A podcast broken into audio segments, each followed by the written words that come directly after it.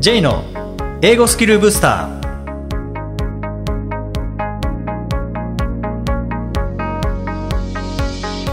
こんにちは J こと早川浩二ですこんにちは、アシスタントのあきです。この番組は旅行や仕事で英語を使えるようになりたい方、TOEIC などの資格試験の勉強をしている方、英語学習へのモチベーションを高めたい方にスキルアップのコツをお伝えしていく番組です。J さん、今回もよろしくお願いします。よろしくお願いします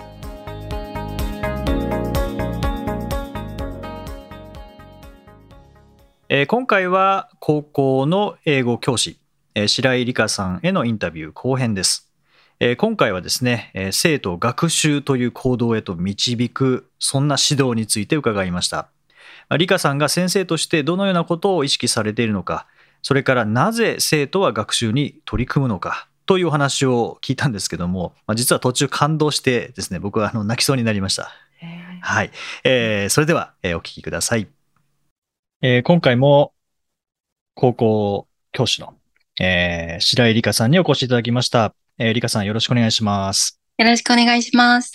えー、理香さんのお父さんも、まあ、元高校の先生ということで、まあ、僕も、あのーはいお話、だいぶさせていただきましたし、あのーすごく、本当に、あの、前回も冒頭でお伝えしたように、まあ、教師でもあるんですけども、やっぱりこう、教育者っていうのはこういう方のことを言うんだなっていうのをすごく、あの、尊敬しているんあですけどもりがとうござ、います。はい。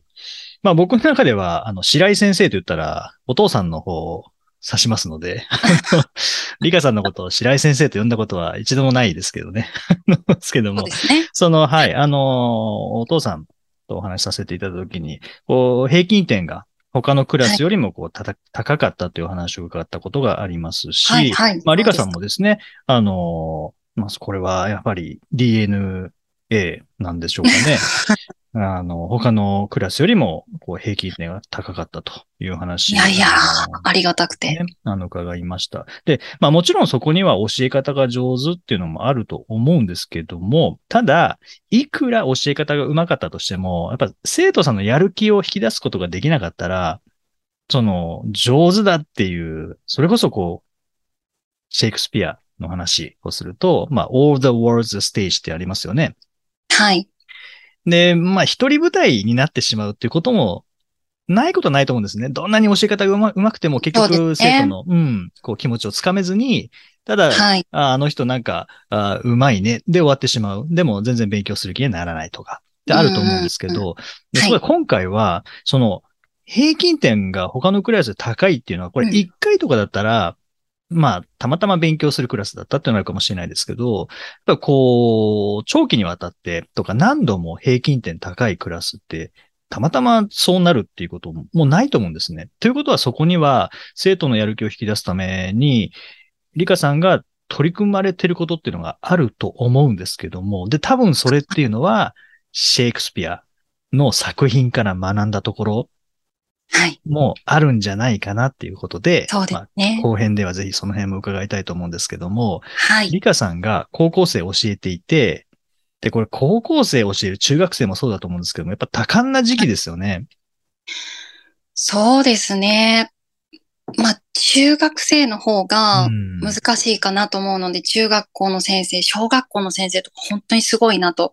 思うんですけど、うんまあ、高校生は、高校3年生とかはもう本当に大人なので、まあ私はもう高校1年生から3年生まではもう、あなたは大人ですね。大人と大人として接していきましょうねっていう話を必ず年度の最初にするので、無理してでも彼らは大人として私に接してくれるんですけど。もうなんかもうそこで基準を決めてしまうんですね。そうですね。もう義務教育ではやっぱりないので、やっぱり高校に来てる子たちは、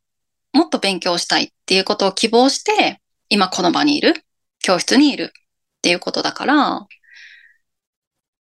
やっぱりしっかり学ぶっていうことは大切だし、そしてもう、ね、一大人なので、まあこれからね、高校卒業して大学に行くのか、お仕事をするのかもよりますけれども、本当に大人の社会を目前にというか、が目の前に広がってる子たちなので、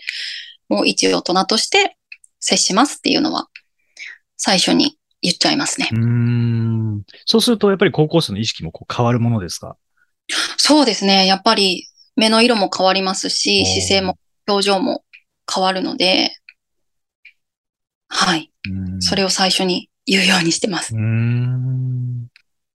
そうすると、まあそこでこう高校生の意識がこう変わると思いますけども、まあそれだけでじゃあ、べおし俺は大人なんだ、おし勉強しなきゃとかって多分ならないと思うんですよね。はい。で、リカさんが高校生指導する上で、ここは気をつけているところ、みたいなのってありますか？そうですね。やっぱり、まあ高校生って半分大人、半分子供、まあ大人としてねっていう話はするんですけど、やっぱりまだまだ子供の部分、成長過程の部分もあるので、でも大人になりたいというか、大人だっていう意識も芽生えてくる、芽生えている子たちがやっぱりほとんどなので、大人としての彼らを尊重しつつ、まあ、こう、成長途中のところはしっかり寄り添って、しっかり支えて、甘えるところは、まあ、私も本当に完璧じゃないので、たくさん甘えさせてもらってるので、まあ、お互い、まあ、支え合って、こう、寄り添ってっていうのもやりながら、うん。っていうところは気をつけてますかね。そこのバランスというか、両方うんうんうん。ケアしていくというかうん、大切にしていくっていうのは大切にしてることですね。まあ、確かにそうですよね。まあ、大人としての意識づけというのを一番最初にして、で、はい高校生も、あ、そうか、自分は大人なんだって思っても、でもやっぱり、まだ自分で決めきれないこととかっていうのはありますもんね。例えば、なんか僕、高校生に対して、あの、講演させていただいたときに、言ったことがあって、まあ、高校生っていうのは、はい。子供ではないっていうのは、僕もその時に言ったんうです。んうん。うん。で、はい。まあ、鳥で言えば、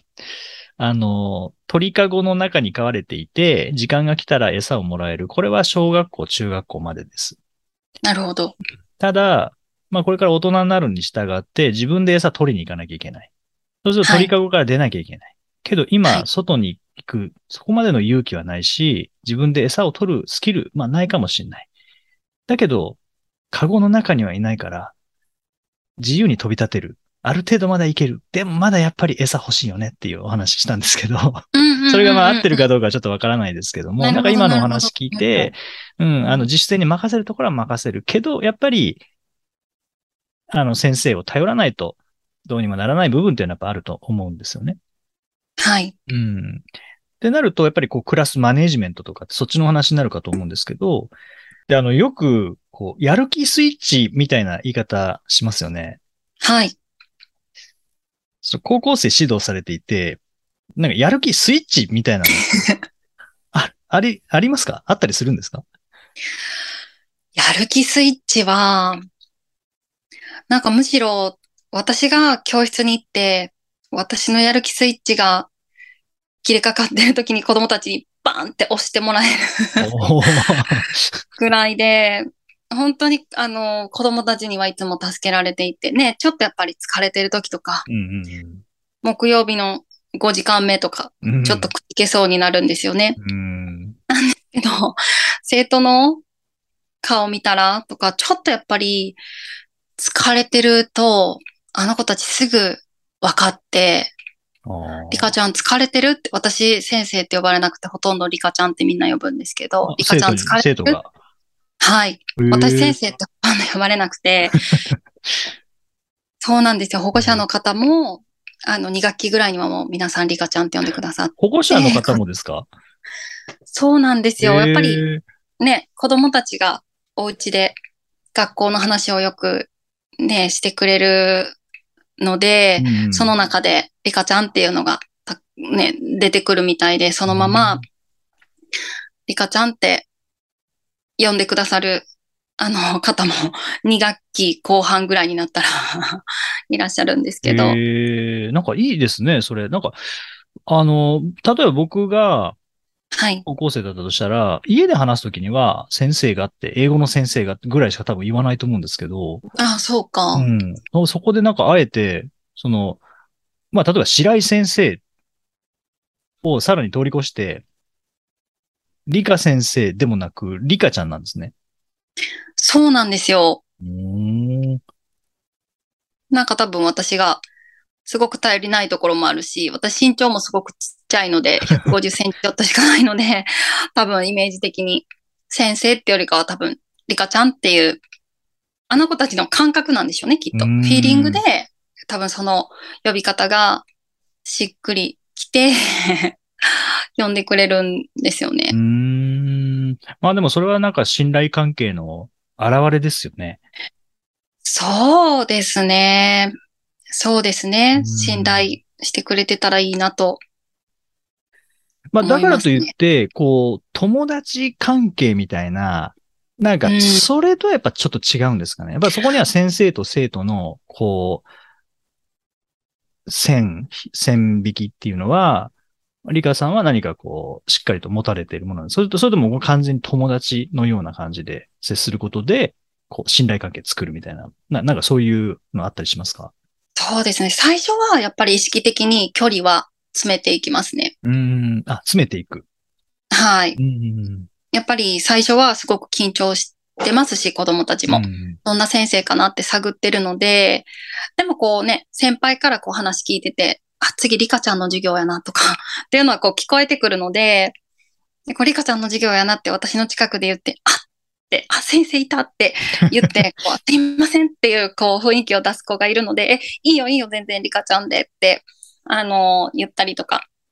すると、やっぱり子供たちはすごく気持ちオープンにしてくれますし、うん。でまあ、高校生なので少ないですけど、でも、こう、友達として、あの、こう、距離を、こう、向こうが、こう、詰めすぎるというか、の場合は、あえてそこで敬語を挟むとか、丁寧語を挟むとか、ちょっと、そうですね。授業でも、まあ、こんな感じで、あの、これわかる？これってこう、こう、こうやんだからこういう表現になってるんやんなっていう話し方をしながら、こう、リラックスは授業中してもらいますけど、そこで、こう、逆にちょっとだれてきたりとか、するなっていう、こう、空気を感じると、ちょっと、じゃあ次行きますねとか、これこれこうですよね。みたいな感じでちょっと声のトーンとか、張りとか、こう、言葉を変えると、ピリッとするので、うんそれで、こう、うん、友達、まあ友達でも いいんですけど、うんそうですね。まあでもあえてこう、程よい距離の近さ。そうですね。友達には、にな、もう本当になってしまうと、こう、なあなあなっちゃう部分って。そうなんですよね。ででも、それは作らない、この、なんていうんですかね、程よい距離感。そうなんですよ。やっぱりうんこの立場って、こう、どこまでも友達ではいてあげられなくて、はい。やっぱりダメな時はダメって、はっきり言ってあげないといけない。指指摘してあげないといけないし、叱ってあげないといけない立場にあるので、それを完全に、こう、友達っていう風になってしまうと、こう、お互い、やっぱり、その切り替えというか、叱ってあげる？まあ、私も本当に引っ張ってもらって、支えてもらってる部分はあるんですけど、こっちが引っ張って、こっちがね、リードしてって、してあげないといけない立場でもあるので、そういう責任もあるので、そこは程よい距離感で。でも、人として、やっぱり先生というよりかは一人の人間として彼らと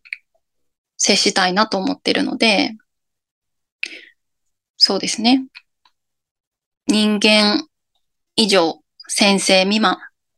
みたいな。なるほど。まあ、なるほどと言いながら、じゃあ自分にできるかと言われたら、僕はちょっと、むず、難しいですね。どなんかどうやればいいかがわからないっていうところがあって。いやいやいや。そこが多分僕が、リカさんとか、まあお父さんの白井先生に対して、こう、教師ではあるんだけど、やっぱりこう、教育者っていう風に、まあ、僕にそう見えるのは、もしかしたら、その辺かもしれないですね。まあ、そこまで、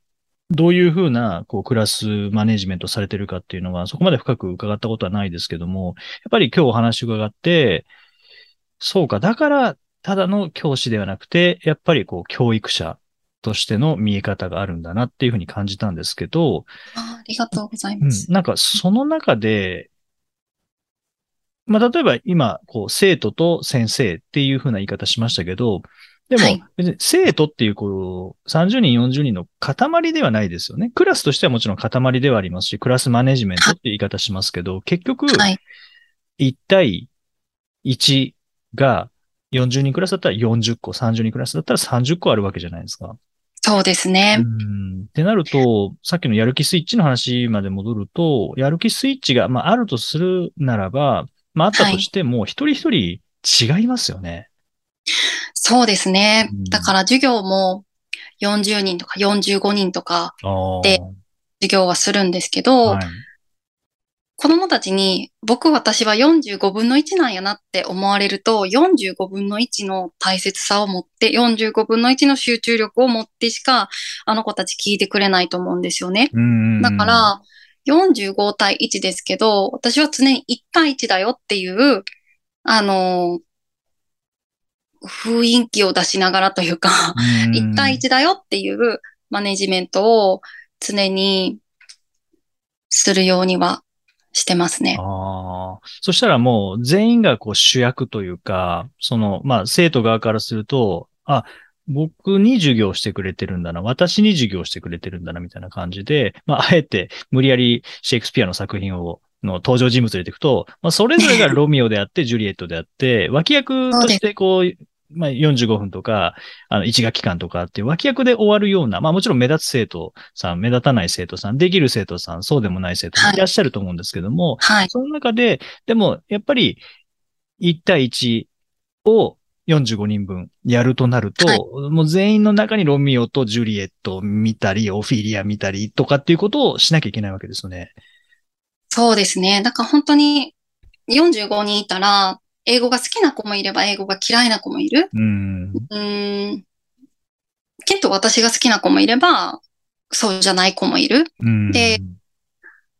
たくさん発言したい子もいれば、発言したくない子もいる。とか、ちょっと恥ずかしがり屋さんの子もいる。とか。うーん、こう、40、本当に45通りの、あの、違った子たちがいるので、50分の授業の中で、こう、本当にこう、戦いなんですけど、50分は。こう、この問題は、この性格の子。例えば、こうちょっと難しい問題は、うーん、ちょっと、こう、余裕のある、でも、英語できるよっていう自信がある子に当てて、しっかり説明してもらう。うん。で、この問題は、ちょっと恥ずかしがり屋さんだけれども、あ、ここはわかるよって、今思ってるだろうなっていう子に答えてもらう。とか、うん、本当にこう、英語が苦手で、こう本当に怯えながら、授業を受けてる子も中には本当に当然いるので、その子には、ものすごくシンプルな、まあシンプルだとまあまあ分かっても分からなくてもいいかなと思うんですけど、まあ、あえてシンプルな問題を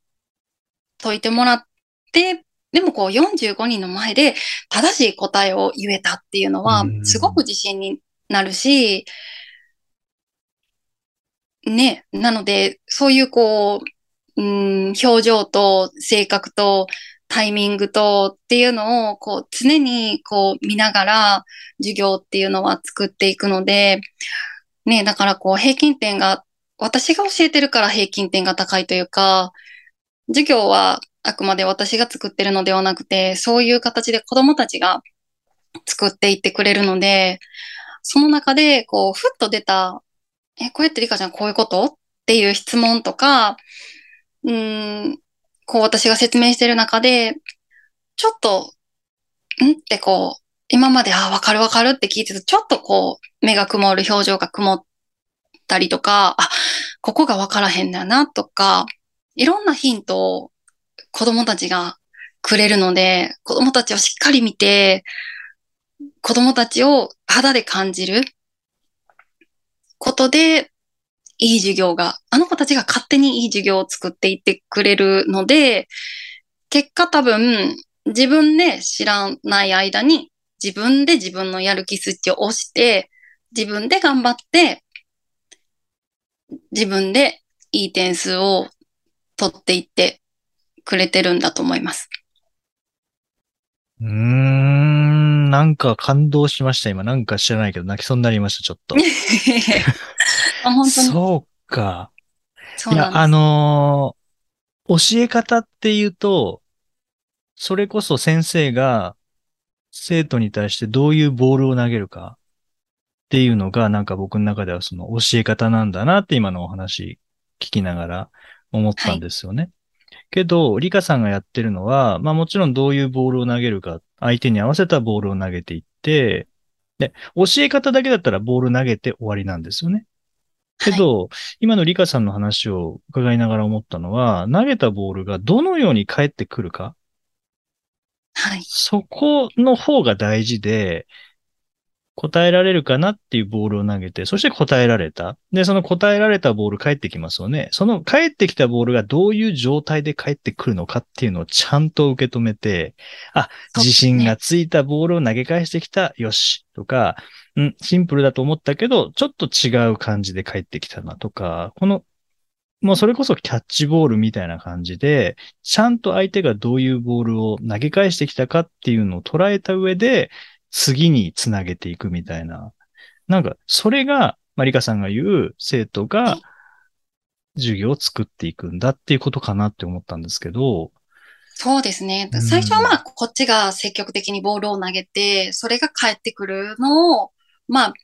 あの、うまくキャッチする、うまくキャッチできないことの方が多いんですけど、その時は素直にごめんって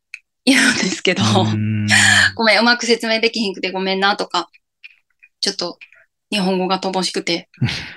ちょっとあの、ちゃんと説明してあげれてないかもやけど、ごめんやけども聞いといてなとか言いながら、あの、子供たちが投げ返してくれたボールをまた投げ返すんですけど、そうやってやってるうちに、今度は子供たちから40人のクラスであれば40人、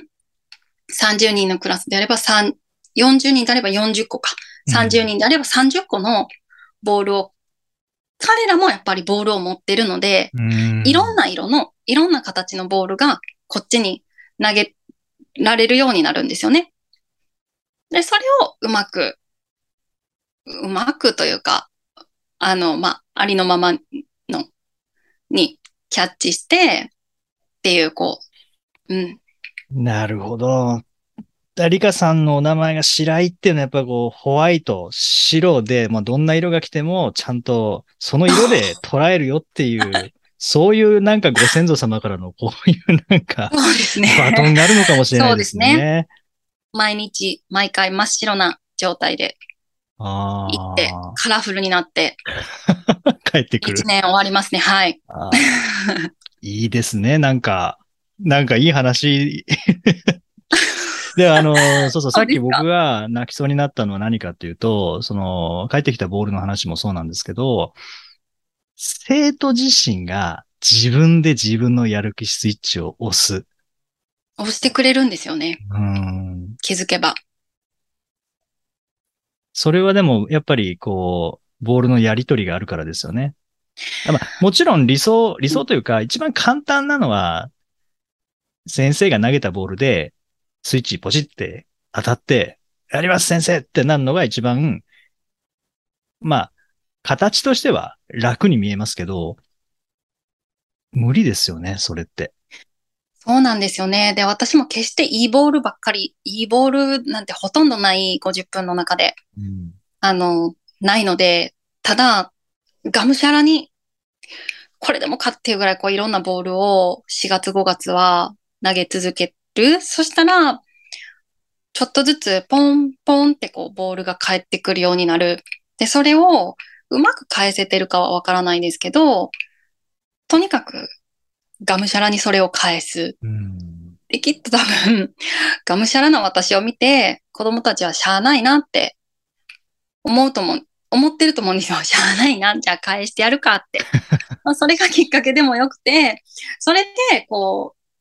まあ好きなように返してみるかって思ってくれて、好きなように返ってくる。で、それがキャッチできんかったらごめんって言うし、キャッチできたらおーってなるし、ってやってる中で、今度は彼ら自身の生徒の数だけのボールが、こっちにうん投げられるようになるうん。ですね。ああ。なるほど。なんか、あのーまあ、この番組を聞いていただいているリスナーさんの方の中には、まあ、教える仕事をされている方もいらっしゃると思いますし、はい。あお子さんをお持ちの方もいらっしゃると思うんですよね。はい。はい。まあ、なんか、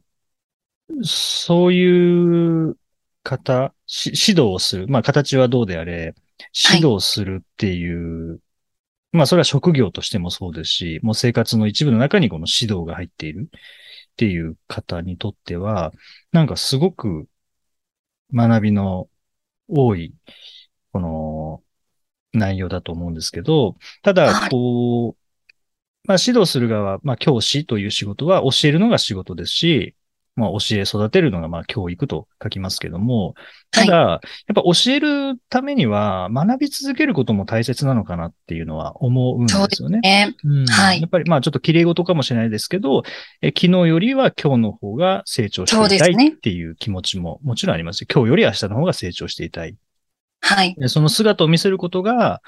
それこそ生徒が、あ、この先生は頑張っているんだなとか、この先生すごいなとか、あの、見本にしたいなとか、憧れの対象だったりとか、っていう風にこうなったりするのかなと思うんですけど、はい。リカさんご自身が学んでいること？その教えるために、教える力とか生徒指導をもっとより良くするために学んでいるっていう場合もあるかもしれませんし、そうではなくて、その自分磨き、自己啓は発い。のためにこう、やられてることかもしれないですけど、なんかそういうことってあったりするんですか？そうですね。まず本当に毎年何年経っても子供たちには毎年育てられてるなっていうのはすごく思っていて、やっぱりね、子供って心が綺麗なんですよね。うん私、考え方も柔らかいし、なんかこう子供たちと接してると、ああ、なんて自分は頭が硬いんやろうとか、なんて自分は性格が歪んでるんやろうとか、思うことの方が多くて、だから本当に、ね、こっちが教育の現場にいて、ね、さっき J さんがおっしゃったように教え育てる側なんですけど、教えられて育てられてるのはこっちの方で、にだから毎年年度の終わりには今年もたくさん教えてもらって育ててくれてありがとうって子供たちには 言うんですけど、子供たちから本当に学ぶことはものすごく多いですし、日々育ててもらってますし、あとは、あの、やっぱり、まあ、英語の教師としても、もちろん英語のトレーニングは、あの、続けてますし、あとはやっぱり人として、ぱり子供たちも成長していきますし、やっぱり、こう、それと一緒に私も成長していきたいなっていうのがあるので、最近はアンガーマネジメント。やっぱりこう、正しく叱るって大切だなと思うんですよね。やっぱり子供たちのことを思って叱ると、子供たちは、に通じて、こう変わってくれるんですけど、こう自分のために、こう、なんていうんですか、自分の立場とか、自分の気持ちとか、まあちょっと八つ当たりみたいな感じが1%でも叱るっていう行為の中に入ってると子供たちはびっくりするぐらい言うこと聞かないし、信頼はその一瞬でもう粉々になってしまうんですよね。だからやっぱり正しく叱る。で、自分の感情をやっぱりよりコントロールしていくっていうのは必要かなと思ったので、最近アンガーマネジメントの資格は取りました。あとは、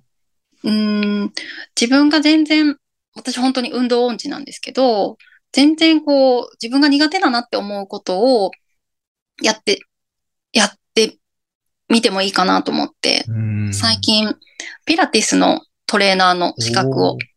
取り始めまして、ピラティスいろんな宗派があるみたいなんですけど、私がやろうと思ってるところの、あの、本部がアメリカのフロリダの方にあるので、うん。英語で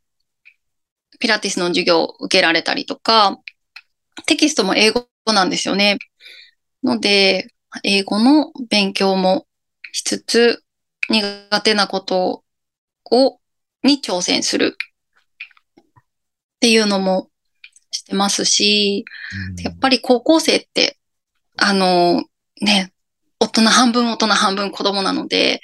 こう、前に50分経つ私たちのファッションとか、メイクとか、うんアクセサリーとか、本当に鋭く見てるので、そこも日々気をつけながら、意識しながら、あ今日はこういう子たちに教える日だな。じゃあ今日はこのお洋服にしようとか、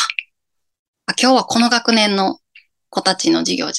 だなって、授業の内容はこういう内容だな。じゃあこういう系統のお洋服にしようとか、こういうメイクにしようとか、っていうのを朝考えながら、それは意識したりしてますね。いろいろ。あの、前編のお話の中で、もともとリカさんは人間観察が好きだったっていう、こう歩いてる人とか電車に乗ってる人とか、こういう表情してるからこういうことを考えてんのかなとか、こういう仕草だからこうなのかなみたいなことをおっしゃってましたけど、はい。そっか、生徒も先生観察をしてるわけですね。本当に生徒は先生のことをよく見てると思います。もううん全、もう取り繕っても、こう分かってないのに分かったって言ってても、子供たちは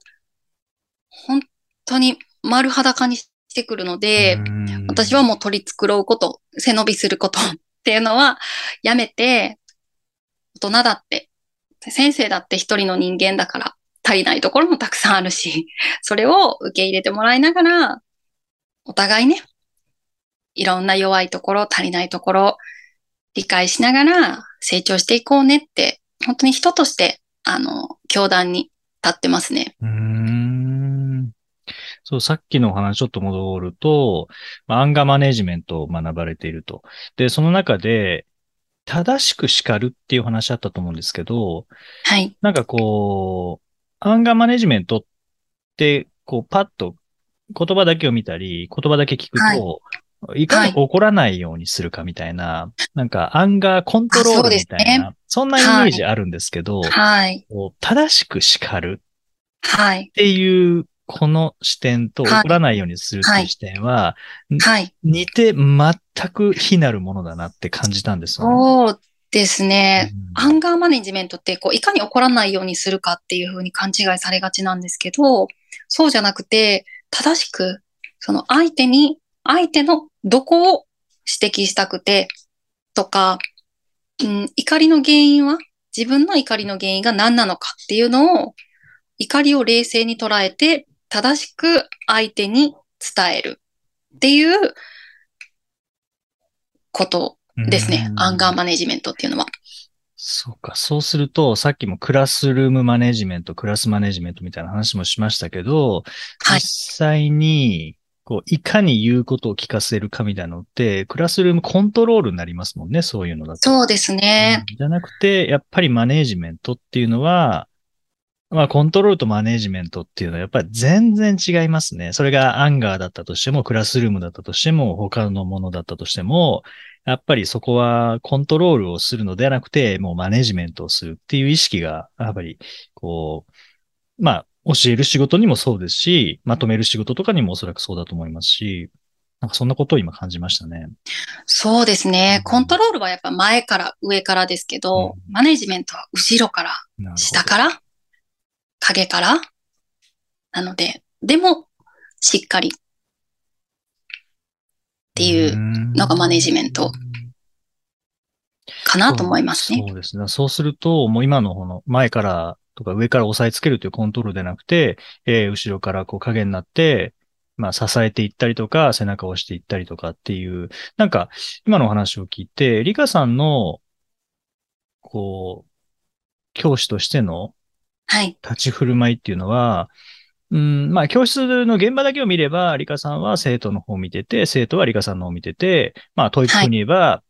い、あの、the woman is facing the audience みたいな感じで、こう、向かい合ってるような、はい。そんなイメージですけど、でも実際にリカさんがやられてることは、生徒の後ろに行って、そして生徒と同じ方向を見て、はい、で、40人いたらその1対40じゃなくて1対1対1を40人分しっかりと見て、はい、そして正しい方向にこう連れていくっていう意味では、もう同じ方向を見てるっていうことですね。in the same direction っていうことですよね。 TOEIC 風に言えば。そうですね、うん、同じ方向を見てっていうのもありますし、うん、私が、まあ、たまたま私の方が長く生きていて、ちょっと英語を専門的に学んでるから、子供たちに伝えれることがある。まあ、伝えれるというか、子供たちの目の前にいる子供たちの役に立てることがあって、それは申しみなくお渡しするし、で、同時に子供たちからやっぱりたくさんのものをもらってるので、私が教えるっていうよりかはお互いに本当に育ててもらってますし、教えてもらってますし、はい。私にとっての先生は子供たちですね。あいや、なんかまだまだこう聞いていたいところではあるんですけども、そろそろちょっとまとめに入り、入ろうかなと思うんですけども、はい。最後ですね。はい。あのー、ちょっと NHK のプロフェッショナルみたいな質問になるんですけど、はい、これで締めたいなと思うんですけど、はい。リカさんにとって、はい。教師の仕事って何ですか？教師の仕事。夢と希望ですかね。で、それは、その、うん、子供たちが先生になりたいっていう夢を持ってほしいとか、うん、私が教師っていう仕事が夢と希望だっていうことではなく、私が子供たちの前に立たせてもらうことで、私っていう人間が誰かの希望になったり、私っていう人間、私の生き方が誰かの希望になったりとか、誰かの夢になったら嬉しいなって思うんですよね。で、よくあの子供たちからお手紙をいただくんです。本当にもう何百通と家にあるんですけれども、よく書いてくれるのが、うん、人として、リカちゃんは私の憧れですとか、女性としてリカちゃんは私の憧れですっていうのをよく書いてくれるんですよね。で、それが私何よりも嬉しくて、まあ英語の成績が上がったとか、英語が好きになったとか、私も英語の先生になりますとかっていうのも嬉しいんですけど、やっぱり人として、こう、生きるヒントを、うん、誰かに渡せてるっていうのは、すごく嬉しいので、どこかで誰かの希望になったり、まあもう少し大きな話をすれば誰かの夢になったらいいなと思って、この仕事をこれからも大切に続けたいなと思います。はい。ありがとうございました。いや、本当に、あの、僕も教える仕事をして、まあ、だいぶ経ちますけれども、やっぱその中で、うまくいくこととか、うまくいかないことっていうのも、まあ、当然あるんですよね。そうですね、うん。で、まあ、そういう自分のこととも照らし合わせながら今回お話伺わせていただきましたし、まあその中で、なるほどなっていう、まあ自分もまだまだ全然できてないこと多いなっていう、であその教師、僕が思ってこう教師というのと、えー、はい、リカさんが教師という役割だけではなくて、やはり教育者っていうふうに見えるのは、あこういうところにあったんだなっていうところが、あの感じることができましたし、本当にあの、すごく学びの多い、あの、インタビューになりました。改めて自分の、あの、働き方とか、人との接し方、それをちょっと、あの、振り返ってみたいなというふうに、あの、感じました。はい、ありがとう。えーありがとうございます。改めまして、あの、前編後編ですね。えー前編では、えー、リカさんの英語学習、それから、えー文学を通して、まあ、どのようなことを学んだのかっていうこと、それから後編では、えー生徒さんのやる気を引き出す、まあ、技術というか、もう、もう本当に小手先のテクニックではなくて、もう生き方ですよね。先生としての生き方、えーについて、あの、お話を伺いました。本当に、あの、貴重なお話をどうもありがとうございました。いえいえ、ありがとうございました。第142回をお送りしました。J さん。はい。もうすぐ会社の創立記念日ということなんですけれども。あそうですね、まあ、記念日というふうなこうイベント的なことは特にないんですけども、えーはい11月11日が一応会社の創立記念日ということで2014年に作りましたのでもう8年なんですね。8年ですか。はいでこれももしかしたら去年のこの時期にお話ししたかもしれませんけども会社名どうしようかなっていうのでずっと悩んでやっぱりまあ学びに関するものなのでラーニングっていうのはつけたいなと思ってでラーニングなんとかかなんとかラーニングにしようかなと思ったんですけど全く何も出てこなくてはい。で思いつくものはあるんですけどね全然ピンとこなくてもうもういいやこれは寝ながら考えようって言って悩みながら寝て そして朝起きたら出来上がってたっていう。ところで、まあ、結果としてラーニングコネクションズっていう、まあ、学びをつなげるようなはい。事業をしていきたいなということでラーニングコネクションズという名前にしましたでこの学びをつなげるというところで、まあ、英語だけではなくて、えーまあ、今やってることはプレゼンテーションですね。伝えることとか、それからまあ目標設定とかですね、まあ、何かしらこう学びとつながるようなことを、続けています。で最近始めたのがあの教養講座っていうのでこれは僕自身がやるのではなくて、えー他の先生にお願いをしてで社会人のための教養講座というタイトルで実際に最近開催したのが「あの古事記」ですね、はい。あの1300年前に書かれた日本最古の歴史書ですけども「えー古事記」を学ぶというので、うん。もう基本的にこれ2時間で学ぶ教養講座なんですけども「はい。古事記」だったりとか次回やるのがこう心が伝わる字。じ。えあじあ、なるほど。はいはい。をどのように書くかというですね。お習字みたいな感じな。習字の先生なんですけどもただ、うん。まあ、書道の用具っていうのはなかなかこう揃えにくいところもあると思いますので実際にはあの、まあ、書道でいうと硬筆ですね、皇室。うん。はい。まあ、シャーフペンとか鉛筆で書く方ですね。で、まあ、どのようにこう心が伝わる字にしていくのかというのをこれをへー。2時間で学んでしまおうと